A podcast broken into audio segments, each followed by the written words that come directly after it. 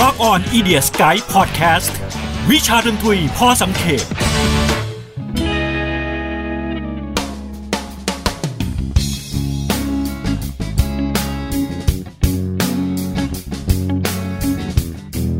รวดเร็ว รุนแรงและเดือดดาล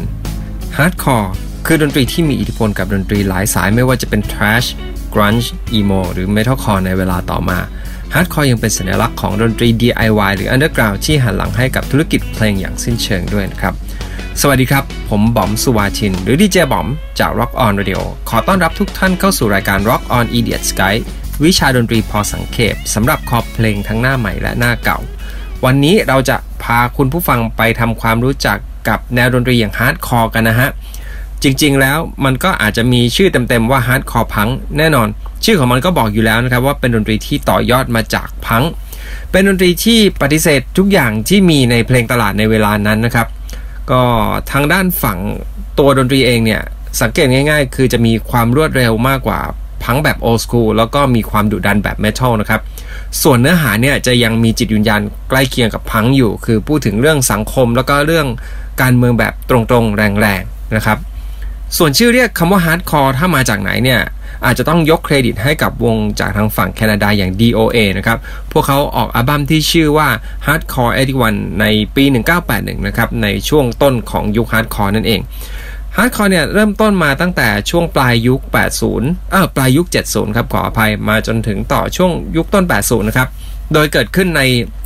หลายๆ เมืองพร้อม ๆ กันทั่วทั้งสหรัฐอเมริกา ไม่ว่าจะเป็น LA ซานฟรานซิสโกวอชิงตันดีซีบอสตันรวมไปจนถึงนิวยอร์กแล้วก็ประเทศแคนาดาแล้วก็อังกฤษด้วยนะครับในช่วงนั้นเนี่ยนักวิจารณ์หรือคอลัมนิสต์ทางดนตรีได้อธิบายว่า scene พังก์แบบดั้งเดิมเนี่ยแทบจะสูญพันธุ์ไปแล้วนะครับ ผู้คนเริ่มจะเบื่อ นะครับ แล้วก็เบื่อเพลงที่ทำต่อมาจากพังก์ในยุคนั้นไม่ว่าจะเป็น post-punk หรือว่า New Wave นะครับ มาทางฝั่งแคลิฟอร์เนียกันก่อนนะฮะ มีวงดนตรีจำนวนหนึ่งก็เลยเริ่มเล่นเพลงพังก์ใน speed ที่เร็วขึ้น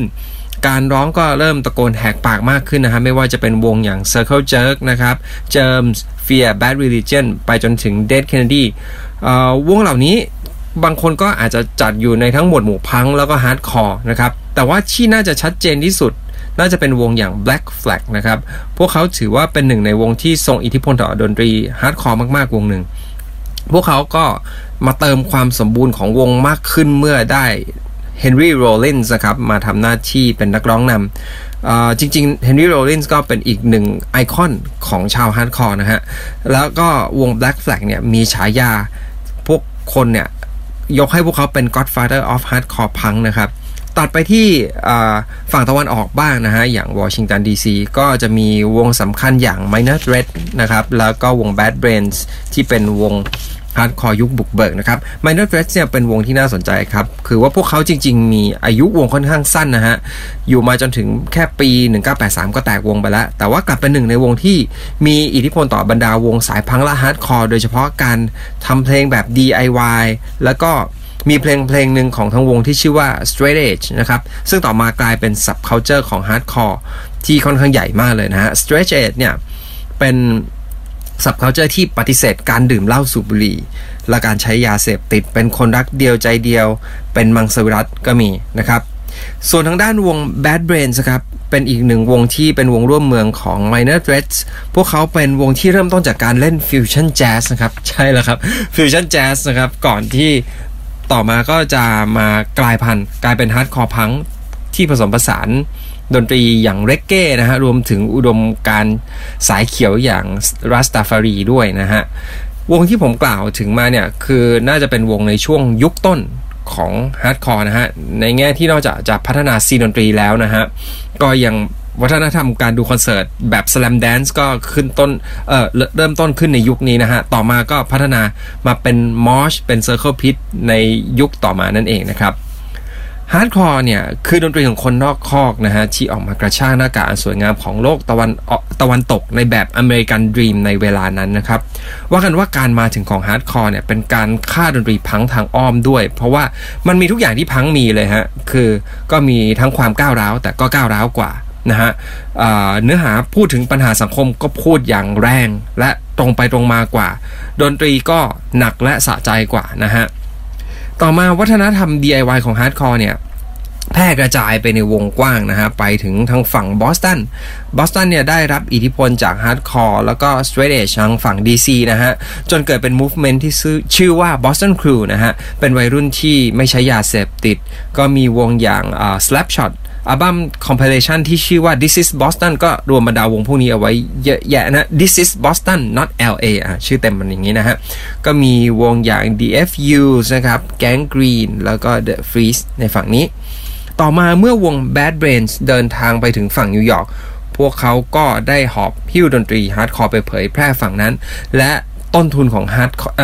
ของนิวยอร์กเนี่ยพร้อมอยู่แล้วนะฮะ เป็นเมืองที่พังก์เคยรุ่งเรืองมาก่อน มีคลับมากมายที่รองรับวงดนตรีในสายนี้อย่าง CBGB นะฮะ ก็ทำให้กระแสฮาร์ดคอร์ที่เนี่ยเติบโตขึ้นทันที ไม่ว่าจะเป็นวงบ้านใกล้เรือนเคียงจากนิวเจอร์ซีย์อย่าง Misfits นะครับ หรือว่าวงท้องถิ่นอย่าง The Mob Reagan Youth Beastie Boys Beastie Boys นี่หลังๆ มาประสบความสำเร็จในสายฮิปฮอปนะครับแต่วงเหล่านี้เนี่ยล้วนทำให้ scene นิวยอร์กฮาร์ดคอร์เนี่ยก็แข็งแกร่งแล้วก็เด่นชัดขึ้นมานะฮะ ในภูมิภาคอื่นๆก็จะมีนะฮะวงอย่าง Husker Du นะฮะมาจาก Minneapolis Naked Ray กันจากชิคาโกแล้วก็วง DOA จากแคนาดาที่ผมพูดถึงไปในตอนต้นแล้วนะครับ มาถึงช่วงกลางยุค 80 นะครับ ก็เป็นช่วงที่เริ่มมีการเปลี่ยนแปลงนะฮะ Black Flag เริ่มใส่ความเป็น Heavy Metal เข้าไปนะครับ แล้วก็ Black Flag ในช่วงกลางยุค 80 เนี่ย ก็ทำให้ดนตรีของเขามีอิทธิพล ส่งต่อไปถึงแนวพวก sludge metal หรือว่า doom metal ในเวลาต่อมาด้วยนะครับ และแล้วพวกเขาก็แยกย้ายวงกันไปในช่วง 1986 นะครับ เช่นเดียวกับ Dead Kennedys แล้วก็อีกหลาย ๆ วงนะฮะส่วนวงฮาร์ดคอร์ดั้งเดิมที่ยังอยู่หลาย ๆ วงก็กลายพันธุ์นะฮะ มีกลิ่นอายของความเป็นเฮฟวี่เมทัลบ้าง crossover thrash บ้าง ไม่ว่าจะเป็น Corrosion of Conformity นะฮะ หรือว่า Cro-Mags บางวงก็ ปรับตัวมีกลิ่นอายของความเป็น alternative เข้าไป เพราะว่าเริ่มเข้าใกล้ยุค 90 แล้วนะฮะในช่วงเวลานี้ฮาร์ดคอร์เนี่ยก็มีส่วนหนึ่งที่เข้าไปเคลื่อนไหวทางสังคมอย่าง Revolution Summer นะฮะก็เป็นอีก scene หนึ่งที่ขึ้นมายืนหยัดว่าพวกเขาเนี่ยต้องการเปลี่ยนแปลงภาพลักษณ์ที่คนนอกเข้าใจผิดเวลามองฮาร์ดคอร์แล้วก็ไปปะปนกับภาพลักษณ์แบบพังนะครับ พวกเขาบอกว่าพวกเขาไม่ใช่พวกขี้ยา ซึ่งพวกเขาเนี่ยถึงจะต่อต้าน สังคมนะฮะ พวกเขาก็ต่อต้านความรุนแรง แล้วก็ไม่เหยียดเพศนะฮะวงดนตรีที่เป็นหัวหอกในซีนนี้ก็จะมีอย่าง Rites of Spring Embrace แล้วก็ d a g Nasty นะฮะ ซึ่งก็มีส่วนที่ทำให้เกิดเป็นซีน Emotional Hardcore หรือว่าเราเรียกในเวลาต่อมาว่า Emo นั่นเองนะครับ โดยวงแรก ๆ ที่แยกสาขาออกไปอย่างชัดเจนเลยก็คือ Fugazi นะครับ ซึ่งฟังมาถึงตรงนี้เนี่ย มันน่าจะมีเนื้อหาไปต่อกับพอดแคสต์ตอนที่ผมพูดถึงดนตรีอีโมพอดีนะครับ ยังไงก็ลองไปหาฟังย้อนหลังกันได้นะครับ มาพูดถึงช่วงยุคกลาง 90 กันต่อ เอ้ย กลาง 80 กันต่อดีกว่า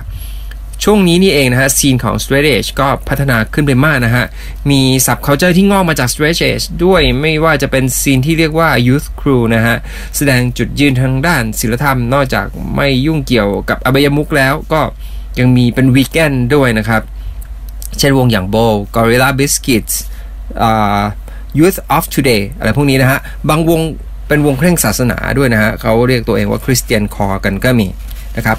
มาถึงช่วงยุค 90 ครับ การมาถึงของ Alternative ส่งผลให้กระแสของวงพังก์หลาย ๆ วง โดยเฉพาะ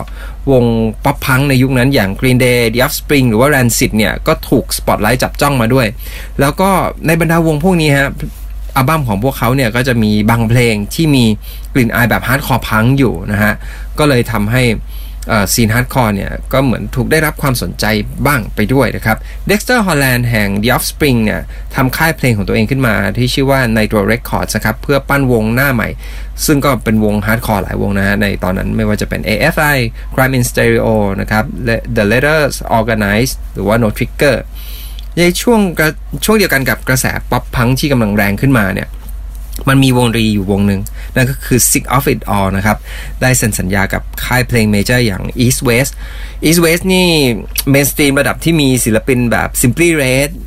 Missy Elliott AC/DC อะไรแบบนั้นเลยนะครับ ตอนนั้นเนี่ยใครๆก็อาจจะคาดว่า Sick of It All น่าจะทำเพลงป๊อปพังก์เหมือนกัน ผมไม่รู้ว่าค่ายโดนหลอกหรือเปล่านะฮะ แต่ว่า ในที่สุดพวกเขาทำอัลบั้มที่ชื่อว่า Scratch the Surface ออกมา เป็นอัลบั้มฮาร์ดคอร์ครับหนักหน่วงมาก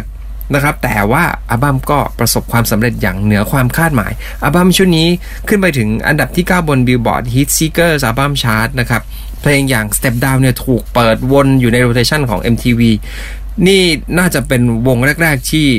เราอาจจะพูดได้เต็มปากว่าเนี่ยทำให้ scene ฮาร์ดคอร์ขึ้นไปสู่ระดับ mainstream นะครับ แล้วก็ในปี 2002 AFI นะครับก็ได้เซ็นสัญญากับค่ายใหญ่อย่าง DreamWorks Record แล้วก็ไปได้ดีอย่างอัลบั้มกับอัลบั้มอย่าง Sing the Sorrow นะฮะ Rise Against เซ็นกับค่ายใหญ่อย่าง Geffen อ่อพวกเขาเริ่มบางวงเนี่ยอาจจะเริ่มมีความเป็นฮาร์ดคอร์น้อยลง อาจจะ tone down ดนตรีลงมาหน่อย หลายวงบางทีก็กลายเป็นป๊อปพังก์ไปเลยนะฮะ แต่ว่าพวกเขาเนี่ยโดยตัวอุดมการณ์แล้วหลาย ๆ วงก็ยังมีจิตวิญญาณแบบฮาร์ดคอร์แบบ straight edge กันอยู่นะครับ ในช่วงยุค 2000 ครับฮาร์ดคอร์เนี่ยมีการผสมผสานแล้วก็แตกแขนงสาขาออกไปมากมายนะฮะ ในตอนนี้เราจะได้ยินคำว่า melodic hardcore เอ่อ emotional hardcore อะพูดไปแล้ว thrashcore mathcore screamo rapcore rapcore นี่ก็แอบจริง ๆ ผมสันนิษฐานส่วนตัวนะฮะพวกวงสาย rapcore ในยุคนั้นมันก็จะมีอย่างพวก Biohazard อะไรพวกเนี้ย ซึ่งเนี่ยอาจจะเป็นสาเหตุหนึ่งที่ทำให้คนไทยสับสนระหว่างฮาร์ดคอร์กับ nu metal ด้วยนะฮะ คนไทยก็จะเรียกวง rapcoreในช่วงนั้นเนี่ย ไปรวมๆกับวงที่เกิดใหม่อย่าง Korn อะไรพวกนี้แล้วก็เรียกรวมๆว่าฮาร์ดคอร์นะฮะ ซึ่งไม่ใช่นะครับ มาจนถึงกลางยุค 2000 นะครับ มีอีกปัจจัยหนึ่งที่ผลักดันให้อ่ากระแสฮาร์ดคอร์เนี่ย กลับมารุ่งเรืองอีกครั้งก็คือแพลตฟอร์มอย่าง MySpace นะครับโอ้โหพูดชื่อนี้ขึ้นมารู้สึกแก่นะครับ ก็เป็นพื้นที่ที่ทำให้เด็กรุ่นใหม่เนี่ยก่อกระแส Hardcore Revival ขึ้นมาอีกระลอกหนึ่งนะฮะ ก็จะมีวงอย่าง American Nightmare Ceremony Ruiner แล้วก็อีกหลาย ๆ วงนะฮะ เผยแพร่ผลงานผ่าน MySpace ก็เรียกได้ว่าคึกคัก แล้วก็มีแฟนเพลงเหนียวแน่นกันอยู่พักหนึ่งนะฮะ ก่อนที่ กระแสฮาร์ดคอร์ทางฝั่ง MySpace เนี่ย ก็น่าจะซาไปพร้อมๆ กับตัวแพลตฟอร์มอย่าง MySpace เองด้วยนะฮะ ถัดมาที่ยุค 2010 นะครับศิลปินฮาร์ดคอร์เริ่มมีการ crossover กับเพลงแนวอื่นๆ นะฮะไม่ว่าวงอย่าง Trash Talk เนี่ย ไปร่วมงานกับฮิปฮอปอย่าง Odd Future วง Code Orange นะฮะ ก็เป็นวงรุ่นใหม่ที่ได้รับการร่วมงานกับศิลปินแรปอย่างอ่า Injury Reserve นะฮะ เอ่อ Turnstile นะฮะ ก็เป็นวงดนตรีที่ผสมผสานดนตรีเอ่อ alternative แบบ 90 เข้ามานะฮะ ทั้ง Code Orange แล้วก็ Turnstile นี่ถือว่าเป็นวงที่ค่อนข้างประสบความสำเร็จในช่วงยุคหลังนี้มานะฮะ อธิบายกันมาจนเพลิน ผมว่ามองมาถึงจุดนี้เนี่ยฮาร์ดคอร์น่าจะส่งต่อมรดกออกไปเป็นแนวเพลงอื่นๆนะฮะ ไม่ว่าจะเป็น post-hardcore หรือว่า metalcore ซึ่งผมว่าอาจจะยังไม่อธิบายในตอนนี้ ซึ่งเราน่าจะพูดแยกออกไปเป็นตอนใหญ่ ได้อีกหลายตอนเลยนะครับ เอาเป็นว่าพอแค่นี้ก่อนสำหรับภาพรวมคร่าวๆ ของดนตรีในสายฮาร์ดคอร์นะฮะสำหรับคุณผู้ฟังนะครับมีวงฮาร์ดคอร์วงโปรดวงไหนกันบ้างนะฮะ ก็ลองมาแชร์กันได้ แล้วกลับมาพบกับ Rock on Idiot Sky วิชาดนตรีพอสังเขปตอนต่อไปได้ทั้ง w w w h o o d i p o d c a s t c o m Spotify Podbean Apple Podcast SoundCloud ช่อง h o o d i Podcast หรือว่าทาง YouTube แล้วก็ Dailymotion นะครับ แค่ search คำว่า Rock on Idiot Sky สำหรับวันนี้ผมลาไปก่อนนะครับ สวัสดีครับ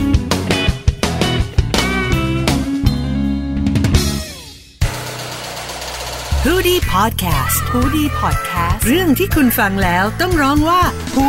ดี